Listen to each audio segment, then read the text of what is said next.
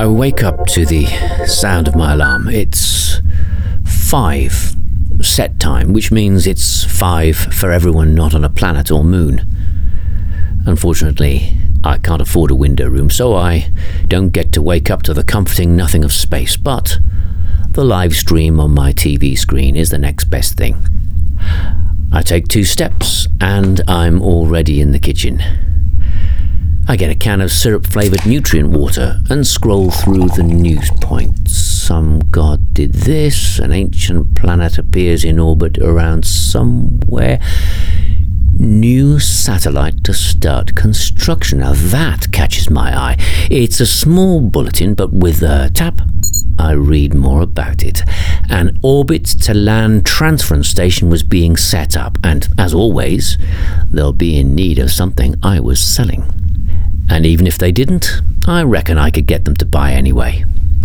In the next few hours, I was already suited up and ready to ship off. My contract request sends through, and I step onto the shuttle. Standing. No seats.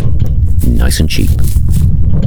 I hang on to the railings as we rattle along, and just as we begin to speed up and enter the widening field, something emerges from the sun.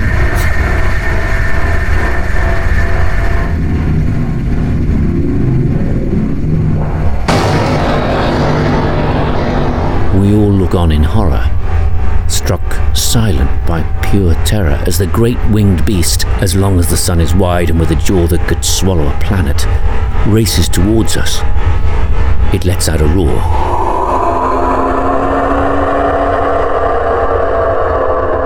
We, sh- we shouldn't be able to hear it, but this creature doesn't adhere to common laws of the universe, uh, and we don't just hear it, but feel it in our bones, in our cartilage.